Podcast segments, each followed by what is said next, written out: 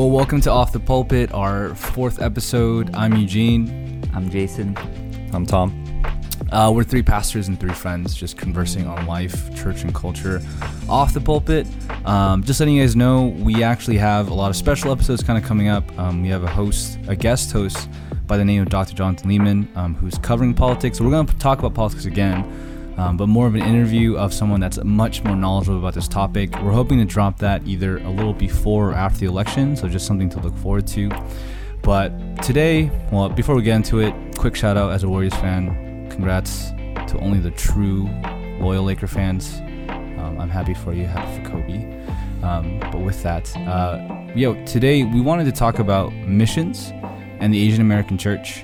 It's a little bit nuanced. Um, it probably is a more specific demographic, but I, I do think everyone listening, if you've been part of the Asian American church, missions has kind of been a big part of your life. And, you know, what we want to do is, and, and I want to caveat this too, that it, we want to just take a nuanced view of it. I think a lot of us live in that culture for a long time and kind of just take it for granted. Oh, this is what it should be. This is how it should be. Um, but just taking a larger step back, I think at least you know we'll get into it. But Tom and I have an extensive kind of history in that culture too, and I think Jason will probably we'll see. Um, but yeah, I, th- I think before anything, I guess I guess for our listeners to intro. Um, what has your own experience been um, just with church and overseas missions in general? Have you gone? Has it been a big, big part of your life? Has it not been a big part of your life? Yeah, I could start. I mean, I think most Asian Americans and probably you guys, we I went to my first mission trip in high school, but it was like that Native American reservation type of mission trip. Mm. So you know, it was like in Kansas or something like that. But they branded like a mission trip, and so that was in high school, and I didn't I don't remember too much about that.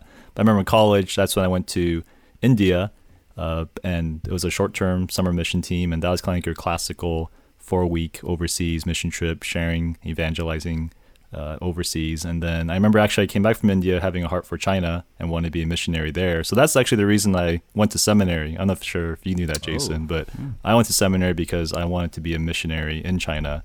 And that's how I met my wife, where she wanted to also be a missionary in China. So that was our common link.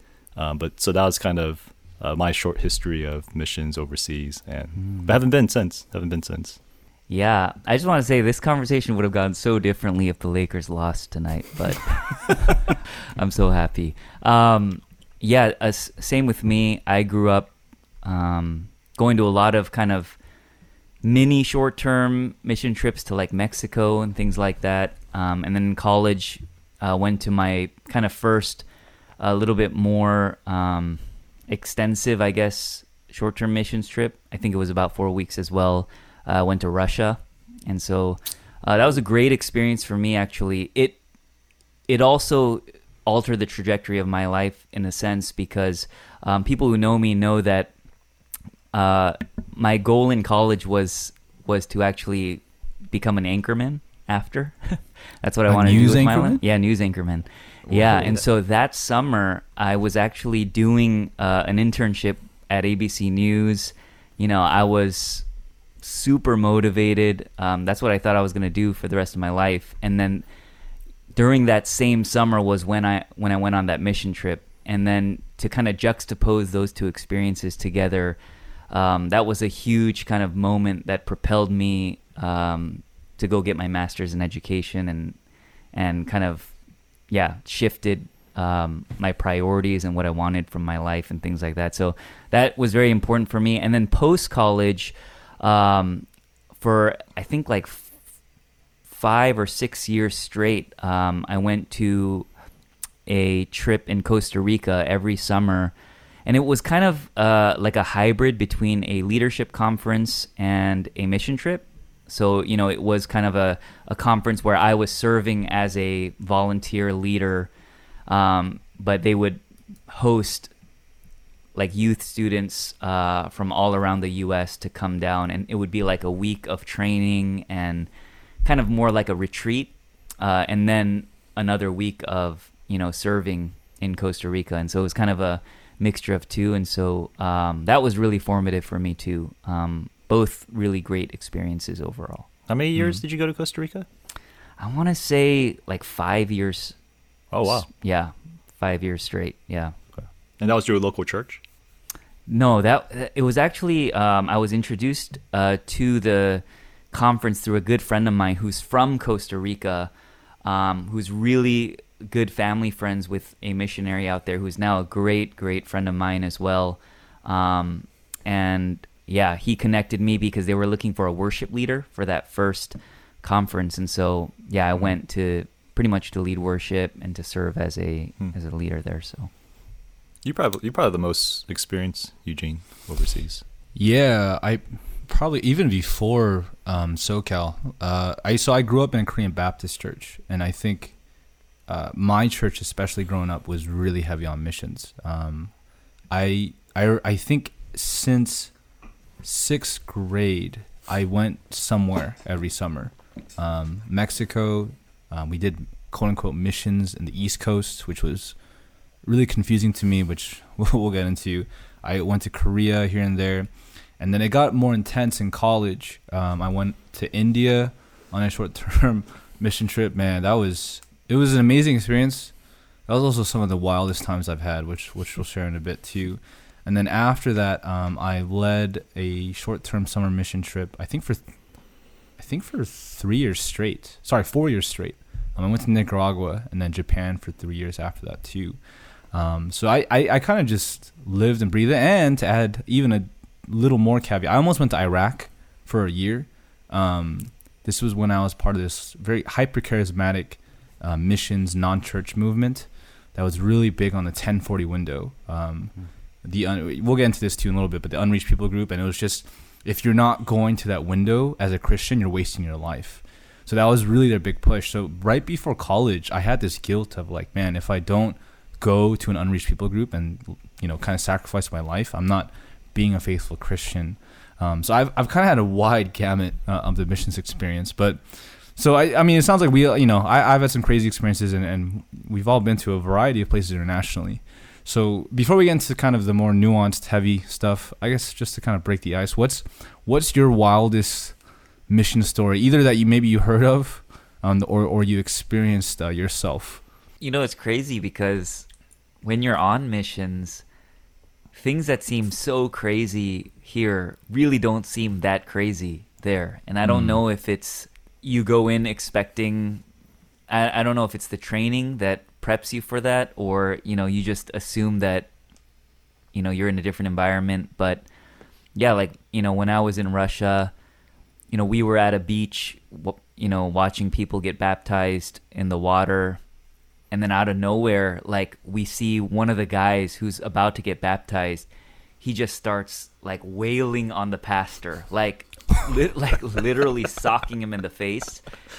And then out of nowhere we hear someone saying like start praying everyone. He's, he's demon possessed. Like like the demon doesn't want him to get baptized. And we you know we were we were just like oh my goodness. Like this is crazy. Like um, you know we all got on our knees started praying um, he's like we're like can someone help the pastor out there? Because this guy's this guy's like beating him pretty hard. And um, you know and then it, you know and then somehow like someone comes out and says like oh the demon's gone. And then he gets baptized and we're cheering. And it's like That's we just moved from one thing to the next. And it was like totally normal for us. And so you know when i think about that i i, realize man like if that if i had seen that here that would have been i would have been traumatized but i couldn't even it was hard for me to even remember that experience because it felt like so normal in the kind of in the rhythm of missions you know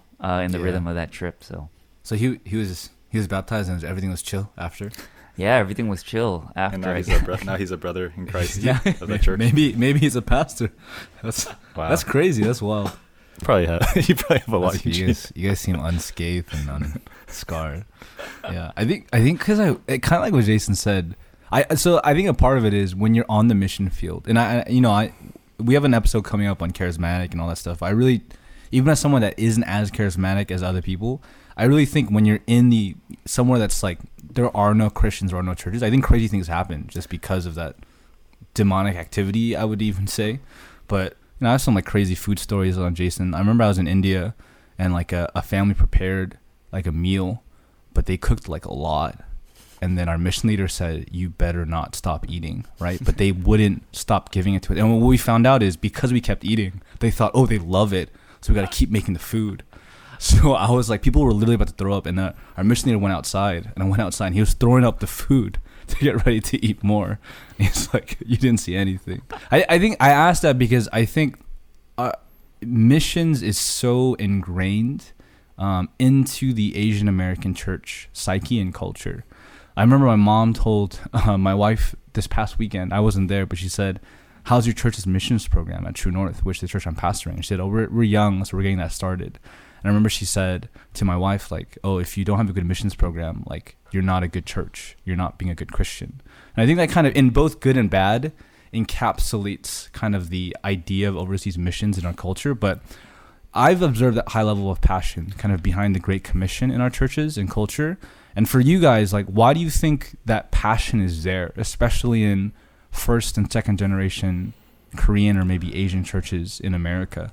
I mean, to give the benefit of the doubt, there is probably biblical convictions there, like Matthew 28, the go to the ends of the earth is emphasized, and Yeah. and also Matthew 24, verse 14, how the kingdom will be proclaimed throughout the whole world, and then the end will come. So you're kind of finishing something, and so I think, so I do think there is some theological background that's driving that passion. So there is a benefit of the doubt there.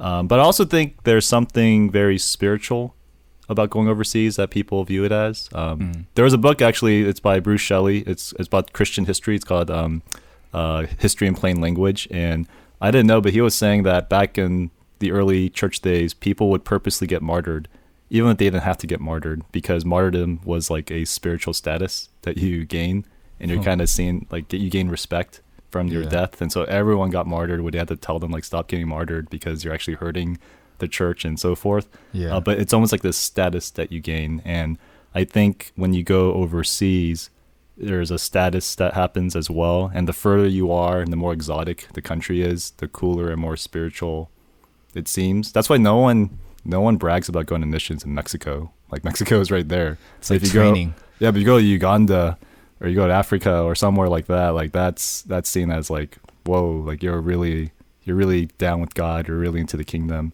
And to be honest, I actually think another reason is uh man, people just like traveling. Like they like going and uh where else can you travel to a foreign country as a young person and everything gets funded for you. Like every your whole trip is funded by people and that's where you're looking for that classic profile picture on your social status where you're hugging Ethiopians and you have a picture showing you with natives. And I feel like there's just something about that that seems appealing, especially when you see other people doing it. So, so in one sense, you know, benefit of doubt, there's probably is a lot of good desires, but another sense too, there's all these other factors that are probably there as well.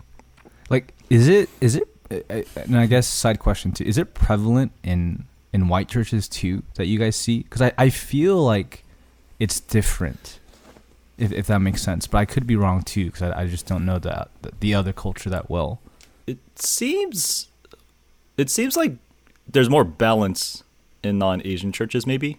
Uh-huh. Like in Asian churches, there's like nothing going on, and then overseas missions. You know, there's not Yeah. like evangelism going on and mercy Yeah. going on. It's like there's church, and then you go to the ends of the earth. But then I feel like in other churches, maybe there's a little bit more than that.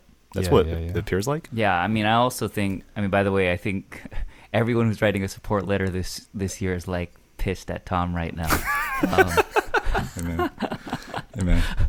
yeah, um, definitely agree with a lot of what Tom said. I also think like, you know, definitely in first generation immigrant churches, uh, a lot of the churches we grew up in, just everything felt like there was a beat your body mentality. You know, Mm. it, it definitely was more spiritual to to feel like you were sacrificing yourself physically, emotionally, you know, like it, like with morning prayer, you know, sometimes I mean I I think that's one of the things that I I admire and actually respect a lot about our parents' generation, just that devotion and that um yeah, that commitment to prayer, but sometimes I also think like man, like, does it have to be that early? You know, like, I mean, it, it, that you know, there, I think there's just a connection with something being really hard and really difficult and challenging, and it and it also correlating with being more spiritual. And so I think that there is um, you're getting a little bit of that mindset in terms of going overseas because there just feels like it's you're sacrificing more to go somewhere further. Um, you know, I think the the image that we have in mind, you know, are people um, in like a super third world village with with no running water, and there's something about that that just feels a little bit more kind of like you're like the special ops of Christians, you know, Yeah. um, who go out there. the Navy, so- Se- like sign up for the Navy SEALs of Christianity. yeah, Is exactly. going overseas. That's why when people come back, it's all about the crazy stories, right? The Yeah. crazier the story, the more holy the trip is. Yeah, and and that's also why I think you know um, teams that come back they actually have a tough time communicating with and almost like even when they're only gone for like a month they have to go through some kind of like reintegration process um, into into Yeah. their church communities because they feel like they just did something so beyond what everyone else is doing you know They literally went to war and have to like come back to the the commoners earth. yeah exactly Yeah, yeah, So yeah. confident. to the common folk like us. Yeah. Historically, too, to balance, it's about. I think everything Tom and Jason says spot on, which we'll get into really detail and nuance soon. But I also think historically, I think you know, I think the most missionaries sent is I think Korea is like number two, maybe number one on the list.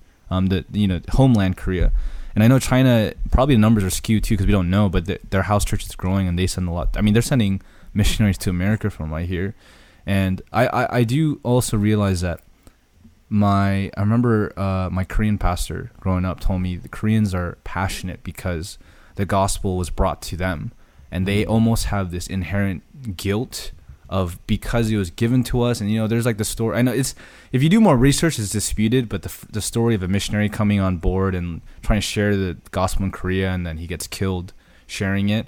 Um, they have this guilt of man, if it was given to us this way, then how can we not spread it? Which I think is is good. It's biblical and noble in, in a sense too. Quick caveat theological question that I want to ask too is I know if you're listening to this, your idea of overseas missions is probably unreached people groups. It's and if you don't know that term, it's missions is should be geared towards cultures and specifically ethnic groups of people that don't have I think over 2% that are Christian because they're unreached and with that if they're just left alone the gospel will never spread.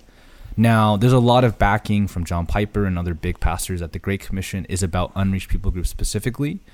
But to give balance, I guess, what are your thoughts on that theologically? Do you think that's a correct understanding of the Great Commission or that could be a little bit skewed?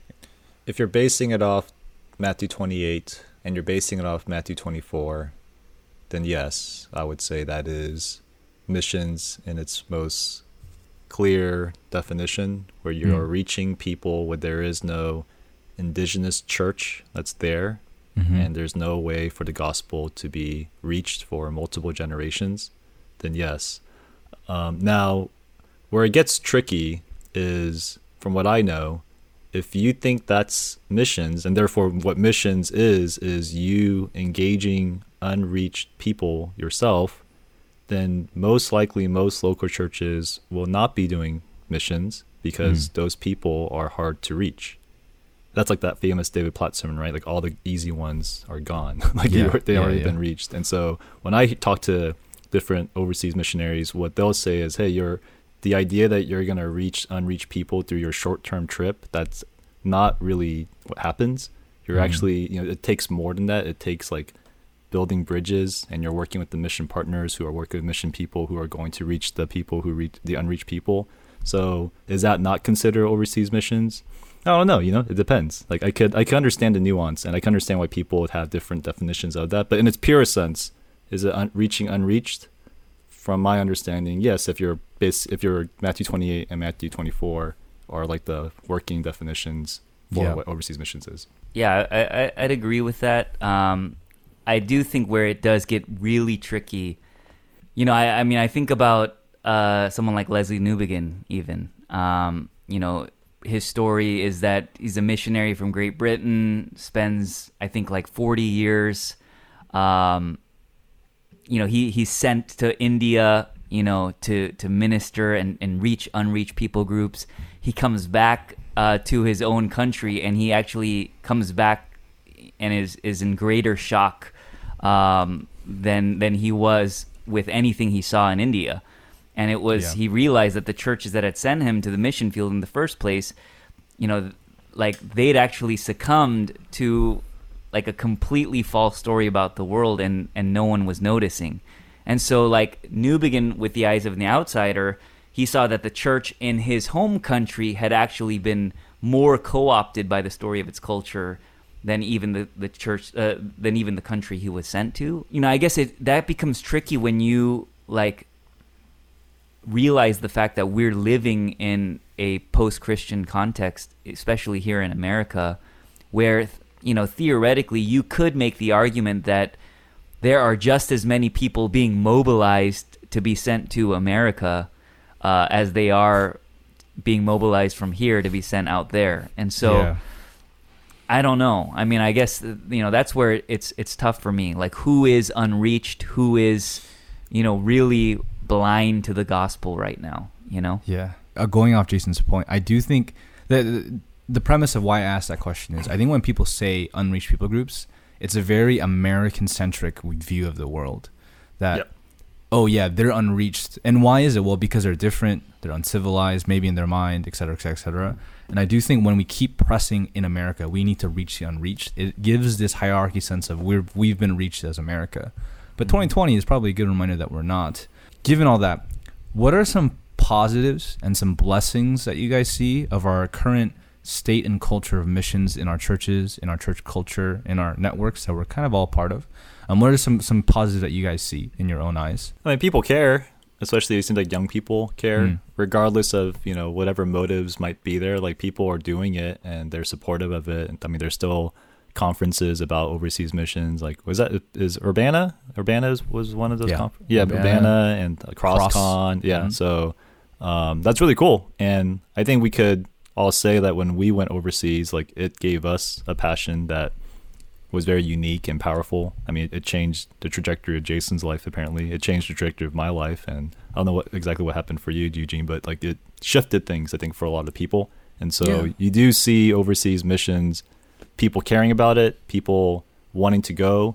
I think right now is actually the most overseas mission short-term trips ever in the history of the United States. Like right now, they send over a million people go overseas. Yeah. And so the fact that you see people caring and you see people changing through it, like it's a benefit. It's cool. It's encouraging. It brought up a good point in my mind too that I think you know going off of what I said about being unreached. Oftentimes when I went as a kid and as a student, I really thought I'm going to help and I'm going to be a blessing and I'm going to change the world, etc.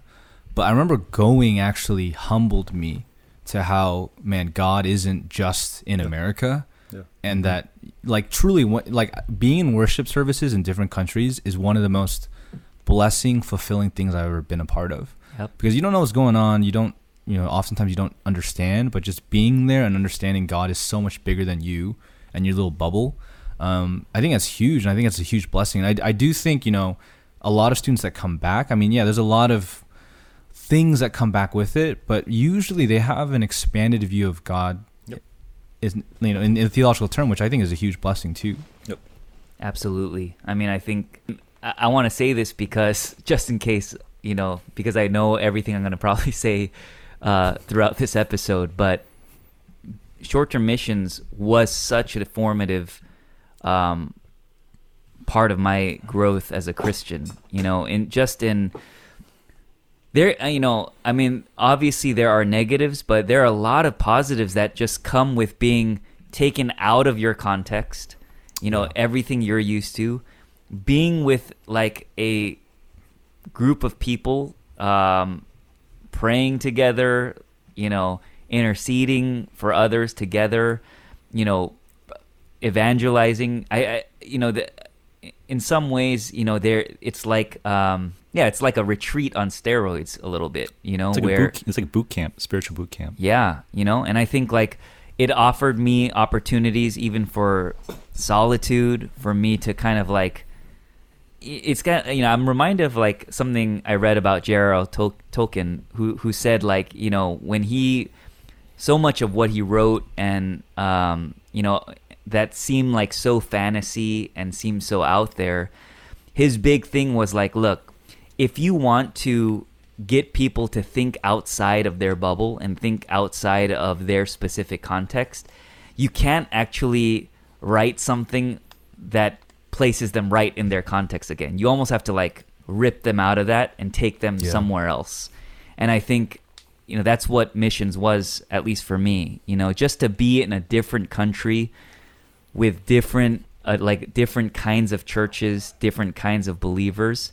Um, you just you learn so much about yourself. It exposes you know a lot of things that are going on in your own heart. So yeah in many ways um, they were very very important experiences for me and i think for a lot of believers. Yeah, and you know, you're also reaching people that should be reached with the gospel. I mean, that's it's a given. Um, but I, I, I think But there's a reason. There's a reason why we're not talking about that. There- there- there's a reason why we're talking about ourselves. Yeah, but we'll get into that. we'll get into the, the the nuance of that. But I do think the overall vision and and goal that that I think you know at, one point people have broken motivations, which we will get into really deeply soon. But the goal of reaching people with the gospel that you know wh- if you go on missions, what you're saying is the only thing that will save you is. The gospel, which I think is needed. mm-hmm. Um, so, given that, and I, you know, this might be the longer portion, and and we're saying this to add nuance, not to just add uh, noise and criticism. But we've been embedded in this culture for a while, and we know all the positives are there. But I do think whenever you're living in a culture, and not a lot of listeners are kind of just going probably without even thinking deeply, to kind of add balance. What are some concerns that you guys have with the state and culture of overseas missions in our churches? So the, a lot of the struggles is it could even so all of us. It's I think we're all in agreement. Overseas missions is important. Local churches should be involved.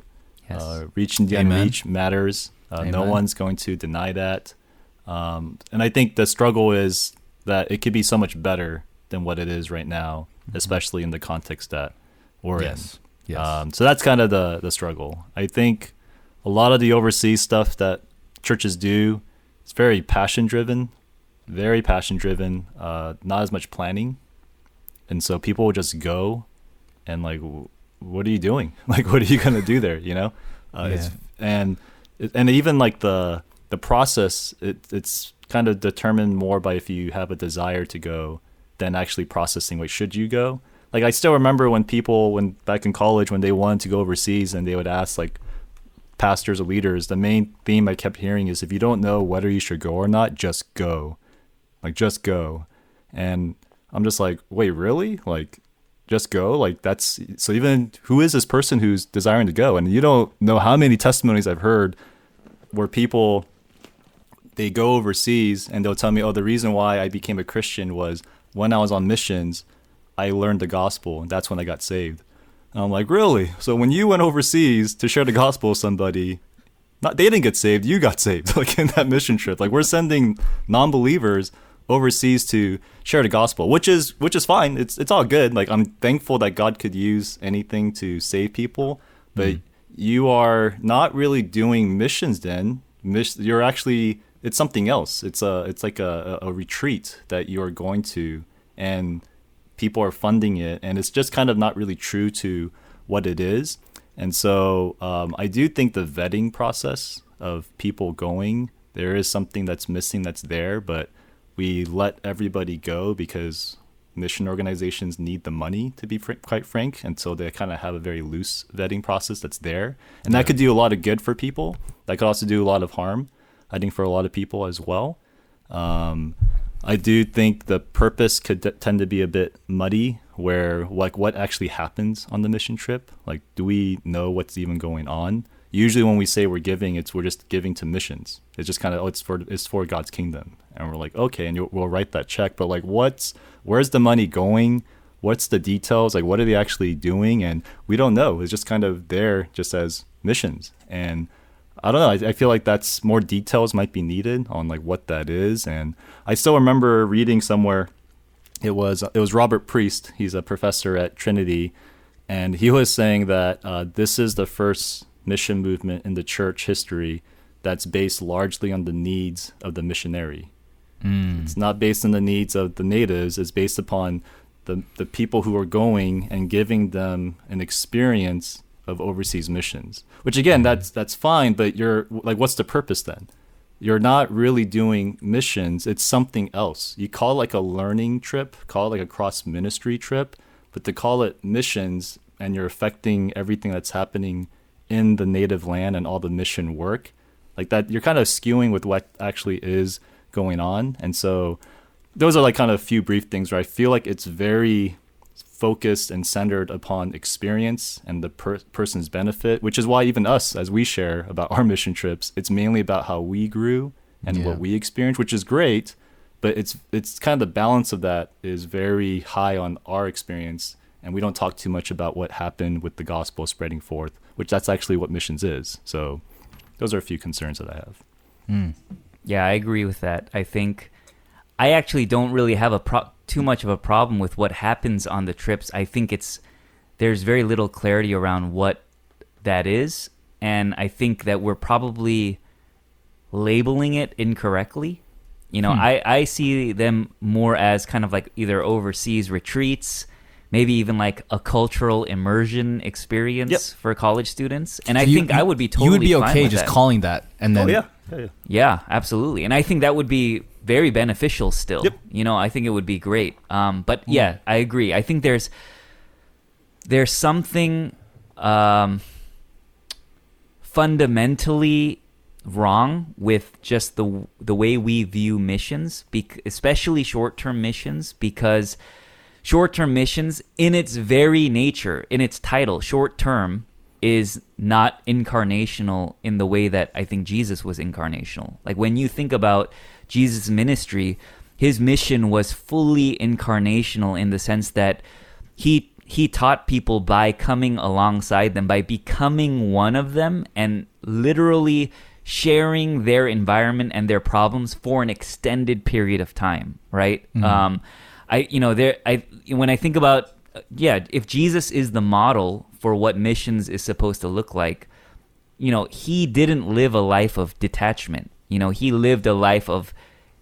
active, intimate involvement, right? Where Yeah. you know, he could he he lived like when you think about the incarnation, right? Jesus lived where he could see human sin every day. He could hear people cussing and, and blaspheming and and and see diseases on a day and, and experience poverty on a daily basis. And he he wasn't able to just leave that.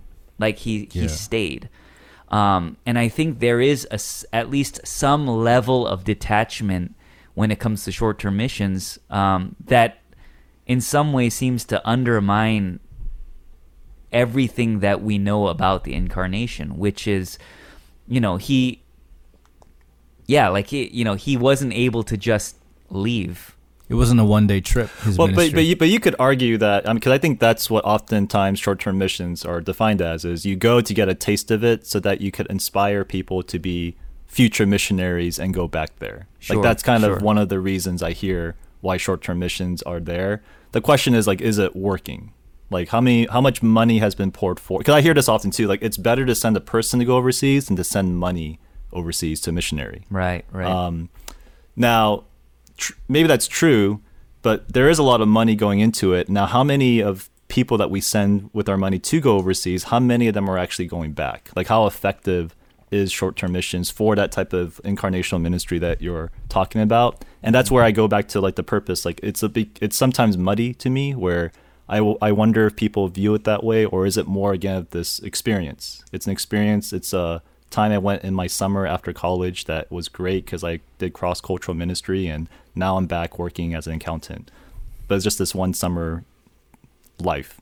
That's cool, but I just don't know if you should call that summer. You should call it missions then. right It's right it's it's cross cultural ministry or whatever. Yeah. So it sounds like it's all the the, the problem is labeling. Like w- th- there's no real issue with what's going on. I think we would agree that because all three of us have maybe even been pushed into ministry because of part of those experiences. But to call it missions in your guys' mind is misleading at best and foundationally wrong at worst. I mean, it, I don't think every short-term mission trip is like you know, oh, it's wrong. Like I don't, I wouldn't say that, but um, a lot of them, I guess, are. like a lot of them are maybe wrong. Yeah. Um, and I think, and I understand, like if you said, "Hey, I'm going on a cross-cultural mission tri- ministry trip," would you get as many funders? Would you get as Mm. many supporters? Like missions, that's kind of like this like phrase that just gets people, oh, it's for the mission, and so you're gonna give. And so I understand, but it's just you know, is that what's really happening? So maybe even more specific, and uh, to clear up for our listeners, it sounds like we're mainly critiquing the short-term mission culture in our churches, or our campus ministries, etc. What are your specific thoughts on that sub branch specifically of, of short-term missions? Like, what what do you see in that complex, in that that program or that culture, and, and what what concerns you, especially with the younger folk that are joining that kind of culture? It, it kind of again, it, it feels like this like like spiritual experience. You level up in your Christian walk. Like, oh, I've been Mhm. on missions before. Yeah. Uh, it's kind of become like a status symbol. I feel for a lot of folks, and I think that's disconcerting. And I feel like you know, I don't know what's going on in people's hearts, but it feels that way because I feel like that's how people treat it. Like they talk about again, like it's what they experienced there, how amazing it was for them, what they learned. Uh, they kind of, you know, you come back, you can't, and I've done this too. Like you come back, you can't help but judge everybody for thinking like you don't know what suffering is, and you kind of need to like decompress and not be so judgmental because it's very much about my experience. And yeah, again, I don't want to discount. Like, of course, your experience is going to be shaped by the trip that you go on. yeah. Um, but I don't know. I don't. I don't really see. I, I think again, right now you have the most short-term summer mission trips ever being taken in the history of America. You have a million people. Before it was like what four hundred thousand, like in the in the nineties or something like that. Is Mhm. there spiritual revival for overseas missions happening right now? Like I don't know. You know, I don't know if it's really doing this long-term spiritual revival that maybe short-terms uh, ought to be doing. And so that's where I question, like, well, what's what's going on sometimes. Yeah, I love missions, though. Don't get me wrong. I love overseas missions. I'm just asking Yeah. a question. definitely. And you know, I I would def I would be lying if I didn't say, at least when I was going to, though you know, I I would like to think um, my desire was to go and preach the gospel, and you know, I you know, I it was not like I was this hyper aware person of what was happening. You know, I really love Jesus. Felt like that's what I I, I should do um, as a follower of Jesus. That that was something that I wanted to do and I desired to do. And so, um, I, I yeah, I mean, I can't disclaimer that enough. Um, I definitely But am you, but not you also like, wanted that, that profile picture, right? That, that social media. you also wanted yeah, that, that hey, picture. when we were going on his history missions, right social now. media wasn't even a thing. So Oh, that's true. Hey, Yeah. so a little more pure. A little that more means pure for Jason went because of Little holy pure. reasons. Yeah. Hey, man. Hey, that's true. That's true. Jason, I gotta look at your profile history just to make sense, just to make sure. but yeah, I, I, d- I do think, you know, I think Tom mentioned this before. When you think about the resources, yeah, the, the, the resources, uh, human resources, financial resources that are put behind short term missions, I think, yeah, it, it's worth asking the question if whether or not um, it's accomplishing what we want it to accomplish. And I think everything in the church should be at some sen- in some sense assessed in that way um, in terms of you know if it's doing the thing we want it to do um, i would also say that like you know i think one danger that short-term missions also does kind of create at at that young of an age especially like when we're talking about college students going on short-term missions is it really creates at an early age kind of this distinction between like there's this small class of people who have a radical sense of call and they go out and do something radical in the world. Like you know i think they it starts to create these distinctions um, between people who go on missions and then the regular christians Yeah. that i, I was- think ends up being very dangerous um, especially when you become adults you know Yeah. You know, no. In hindsight, so speaking in hindsight with that, like one of my best friends is like, or yeah, still is like a very big overseas missions guy. And in hindsight, I realized like, oh, I went my junior year in college on missions because I wanted to prove to him that I'm holy too. Because he was always adamant that like, oh, you're not holy enough as a joke, but it got to me, right?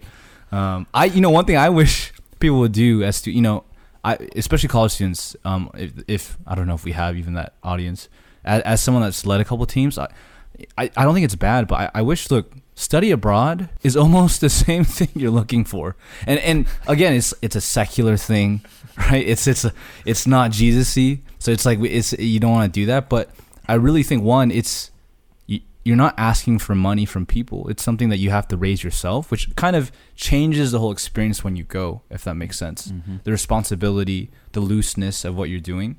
But two, like, I, I think if you st- look, if you want to p- picture with some kids or like some nice background, just study abroad, and you can get that without like you know making it Christian, and it, that's not bad. I I- I don't think so because I remember in college it's like oh don't go and study abroad you have to go on short-term mission, mission trips this summer. And a part of it I understand, but I also think like, look, if you're just looking for a cross-cultural experience, you can still be a Christian in that setting and be a light um, to whatever study abroad location you go to. Too. Absolutely. And I think even the language, right? Like the language we use, um, and I'm probably jacking people writing support letters again, but you know, the, even the language we use is is kind of like you can participate in missions in one of two ways. You can either be like us who are on the field, you know, in the trenches, or you can also just as much participate in God's work by supporting financially. And again, it's that it's creating that like yeah you know there are some people just built different right built Yeah. to go out and be the ones in the trenches and i think just you know um, I'm, I'm sure we'll get to this later on but i think that even that mindset is perpetuated in just church as a whole. You know when you think about um, a lot of churches have like a missions department you know or a slice of the church that really focuses on missions. And i think like it just affirming everything we learn in college that missions is just a slice of the church that's reserved for a select few really dedicated people and then everyone else is not really participating in the mission of god you know you're either maybe supporting financially or you're just on the outside looking in you know Yeah. And I think what's tricky too, to go back to your earlier point, like where it says this creates two type classes of Christians, like those who do the crazy hardcore work and those who are here. I think what's even trickier is if you go overseas as a, at a young age, then you not just see two types of people, but you see two types of work. And so when you're back here and you're doing like you're like an accountant or you're like a school teacher, it feels so more so less meaningful compared to what you were doing. And so Yeah. you could kind of almost see this as like, well, you know, I guess you either have to be super radical going overseas or you're just nominal. And it's like, wait, that's not, or Christianity is actually very ordinary. It's like kind of life to life, day by day faithfulness that happens. And some people are especially called to go overseas, some aren't. But I feel like if you go at such a young age and you see this is like kingdom work, everything seems so bland in comparison. And that's why I think a lot of people, when they go overseas, they kind of feel like that there's nothing new they could do for the kingdom. Yeah. If you want to go on overseas missions, read Ordinary by Michael Horton first, because I think that's a good heart check, um, and it's a good book to balance that out. Um, so yeah, given that you know, I think we're talking specifics, but to take a, a quick big step back, um, it's it, another problem that I want to, maybe not problem, but observation that I want to address and s- hear your thoughts too is the idea that you know, as Korean Americans, as Asian Americans, a lot of our missional mindset is American when we go overseas. Um, there's a great article right now on the Gospel Coalition. I think it's called "The White Savior Comp- uh, The White Savior Problem and Missions." Um, but the whole premise of the article is that it's a crazy story, which I think Tom knows a little bit more detail because he's been listening to the podcast of that. Dude, that podcast is crazy. You Yeah. to it. Have you heard it, Jason? no i haven't It's called The Missionary. it's good Oh man. give give hey, I think this will help. Give like a quick like one minute um uh, summary of what's going on in that podcast. Pretty much as a girl who goes overseas somewhere in Africa because she felt called by God and now she's on like on trial for like murdering a bunch of children by acts. I mean it was malpractice oh my pretty much. And uh the the main lesson I'm getting is hey man, like if you just go by yourself without any vetting, it, it could lead to like unnecessary problems Hmm. that don't have to happen. So it's crazy. But the missionary podcast. Yeah. Just listen to that, read the article too. And, and given that, so the question I want to ask is do you guys feel like, one, the missions, Korean American, just the American missions culture that we have has this savior complex, which leads to problems like this because it's unchecked. It's there's no regulations because it's this, almost, you know, I'm gonna say a white savior type of mindset that we as Americans can come and save you because we're civilized, because we have money, because of class. Um, do you think we have that problem? And and two, what does that look like maybe in the Asian American context when we go overseas? You guys might have a different perspective. I, I don't see that too often in my context or the people that I know. I do think most people that I know they go because they genuinely want to complete the mission. Uh, because we come from that Sure. more reform circle and so forth. So I don't see it too much, but I think I see it maybe in subtle ways, which is uh, you know like the the white savior complex means pretty much I know I'm I'm here to do things for you that you can't do for yourself. And I think the way that comes out at times is we feel like we know better than the indigenous folks. And I hear that from like people who are long-term workers overseas where that's what disrupts things the most is when people in in the local churches here feel like they know better than what the missionaries know there. Even that podcast, the big problem was you heard uh, from the person who got sent. Uh, everyone in the in the states thought she was doing great work, but every all the natives was like had a different story about the type of work that she was doing. And so I feel like when we think we know more than the people who are there, that could cause that maybe like why did that come like how does that come out? And that's tricky. I understand the complexity because if you're a local church, you kind of want to control what what's happening because you're supporting it. Like your it's it represents your local church. So if you if you're they're doing things that you may not necessarily agree process wise, then of course you're going to push back. But also the missionaries, they're the ones who are out there, and so they're doing things that you don't know how what you can't even understand what's going on. So it feels kind of weird for them for someone who's in the U.S. to push back. So I understand the complexity that's there, but I feel like when we presume to know better without even having that dialogue, that's where maybe the white saber complex comes in. Hmm. Yeah. For me, I have seen the savior complex, but I wouldn't say that it's limited to overseas missions. Um, I would say it's it's embedded in everything we do in the church in America, and I would say uh, we, you know, even for our church, that really um, emphasizes local missions, uh, emphasizes ministry in LA. Um, that's something we're constantly kind of um, talking about as a staff, as a leadership, constantly kind of reminding our people about because I think even when we're ministering in our local contexts, we see a lot of that come out. Um, You know, I think um, there is this sense in which we have something of benefit to you, um, and so we need you to accept it you know um like you know like we're bringing jesus to you. And i think that that in itself is um, putting us at the center of the narrative which really is the savior complex right?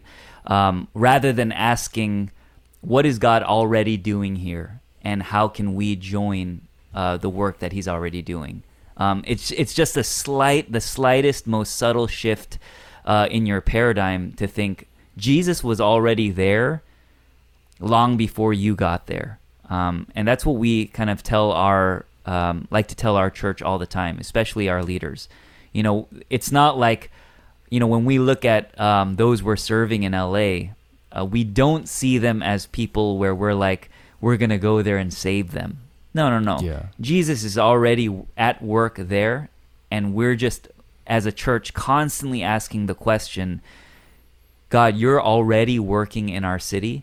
How can we join you in that work? And it places us Sure. in submission to the mission of God. And so, you know, it's that whole like um, saying the, the church doesn't need a mission, God's mission needs a church, right? We, Yeah. Um, is God's mission is so much bigger than the church. The church is not a means to the end, and and so I think we need to shift from a church centric view of ministry to a more kingdom centric view of ministry, where we're just participating in, in the work God's already doing. Yeah. Yeah, no, I think I agree um, on, both counts. I, I think I asked that, and it is more trap question because I asked it with my own mindset. But when I when I was a part of missions, kind of like what Jason was saying, there was this mentality that you you're not doing missions unless you're in a crazy suffering place. So to give context, like when I led missions in Japan for three years, like people would joke, like, you know, you're what are you doing? You're just your AC's on, you're just like eating good food, which I was, to be honest, and it was wasn't bad. Hey, But- that's when missions looks awesome. And it was. Hey man. I, it's sushi every day. I mean, I, sh- I should stop talking, but like I, I, I, I do think the problem that I saw implicitly was this idea that when you go to places that are are maybe struggling economically, third world countries, it's really easy to to take a picture not just of the children but of a work piece. Oh, we made a well. Oh, we we handed out food. Oh, we um, did a medical clinic. Not that those things are bad, but what you're saying is, oh, the way to reach these people with the gospel is to give them financial, medical, or you know, economic aid. Which I think a part of it is that. But I, I also think what you're also saying implicitly is, oh, you're saved by your class and your wealth. Mm-hmm. And I, I, I think that's there's a problem because when you go to Japan or when you go to those countries where like even America, you can't do that. I mean, when you have running water, like no one's gonna come to you when you do that. And the hard problem is then when how do you do missions? Well, I think that's well, how do you do missions here? It's like it, that that's the problem. That oftentimes when we think missions is just building things, that it tends to lower your evangelism side And- of that. And who wants to build things the rest of their life? Like, who's going to be an overseas missionary their whole life if for four weeks you are building huts and cleaning toilets and like this is what it means to be a missionary? So pray about it. It's like what? Like that's you know probably a big reason why a lot of people aren't missionaries. And again, I don't. I'm not saying that suffering shouldn't be there, nor is it there. But in Yeah. reality, that's off. That's not the only type of mission work is out there. And if you make it so hardcore and intense, then of course it's going to be as just like a four week boot camp that people go to. But if you see overseas missions as this is a lifestyle, this is literally you being in a different country, being a witness, sharing Yeah. the gospel in day to day life for a place that they don't really have many places like that or people like that. I think that's when you make it a real possibility that, oh, I could actually do this for the rest of my life. But you make it so crazy and hardcore, like who's going to want to do that the rest Yeah. of their life? Like when you make the Navy SEALs, you can't be a Navy SEAL for your whole life because you'll just you'll you'll mentally implode, right? Like we, we see that. So how how can you grow a healthy love for overseas missions and what would that practically look like in our churches, in our culture and programs?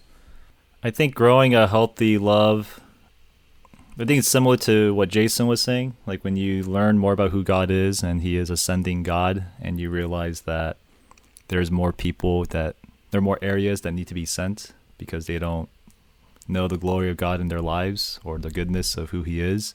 I feel like there, though, and you have those unique experiences of talking to the missionaries and seeing that roadmap of how to get there. I think the passions will be there, and that's where I think even short-term mission trips. I'm not sure how you guys feel, but I think they actually do can can do good, and I feel like that can evoke passion and spark. And so I'm by no means saying like short-term missions are no good. To me, I feel like there's a lot of good that could happen, and that's why it could be frustrating because I feel like a lot of the good is not happening because of the way maybe things are set up at times. But I feel like there's so much potential for good because it can spark that desire for overseas work and spreading it. Now, in Yeah. terms of how can that actually get there, um, I do think it's really important the idea that local churches send missionaries. Uh, Paul, the Apostle Paul, he did not send himself to do overseas work. In Acts chapter 13, he got sent by the church of Antioch, where they all laid hands on him and Barnabas. And that's because you're not, the mission of God is not given just to us as individual Christians, but it's given to God's church. And so I feel like the mentality is not, I want to go to Uganda. Hey, church, send me to Uganda. What? You don't want to send me? Man, this church isn't about missions. Like, that's not how it works. The way it works is that it's the local church that God uses to go and send people to go finish the work of mission. And the local church finds people to commission if they have that same conviction. And then you go and send them through there. And so I do think it should be a lot more local church centric and not so individual that I think a lot of times happens uh, in the US, especially. And so that's kind of what I would recommend is being part of a local church and being sent through them. Mm. I do think we need a reimagining of the church in general. You know, I think when I think about the church in the West, I, you know, I do think so much of the church has been co opted by power and by even just our American mindset. And, you know just the American way of thinking, and um, I think the consumerism that comes out of that, I think all of that plays a part in in what maybe some of my uh, some of my gripes with short-term missions comes from, and I think a part of it is really taking people out of uh, t- uh, of the mindset of seeing the church as the center of the universe, the church as the you know end all be all. Um, I think ev- I almost feel like everything we do as a church has to stop be about stop being about getting people into the church and pushing people out of the church.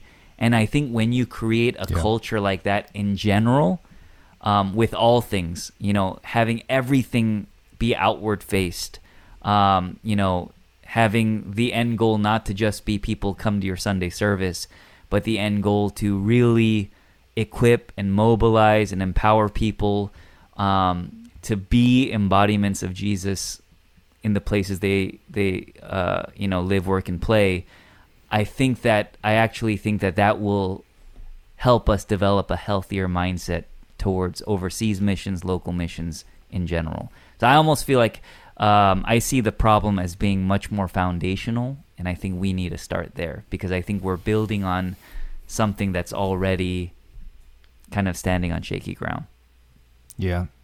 Uh, If I could add any last thoughts to it, it'd be I I think Tom mentioned this really early on, but I think the mission mindset has to change from the the sender to the actual receiver.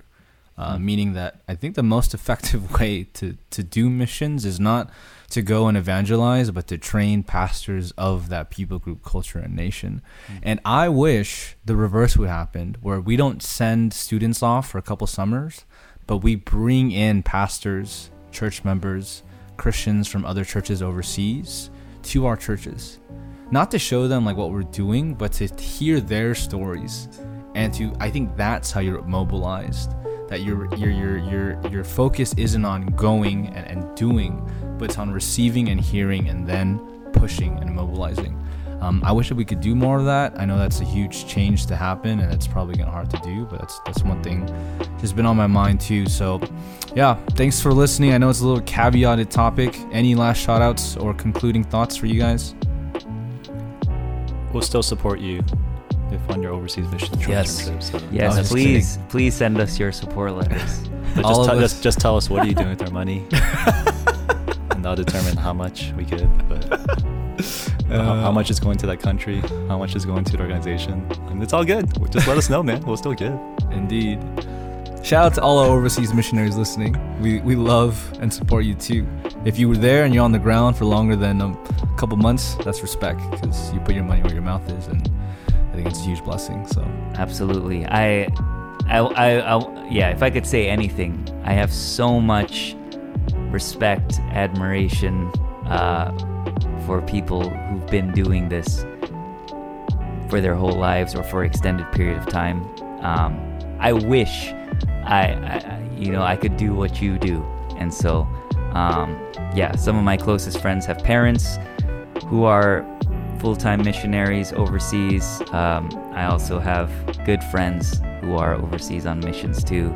Um, that I just, yeah, I, I have so much respect for them. So yeah, we love missions. That's, that's the point of the uh, this concluding part. we, we don't hate it. We just hope we can help in in the most biblical way um, possible. So great. Thanks for listening, and we hope to see you in our next episode.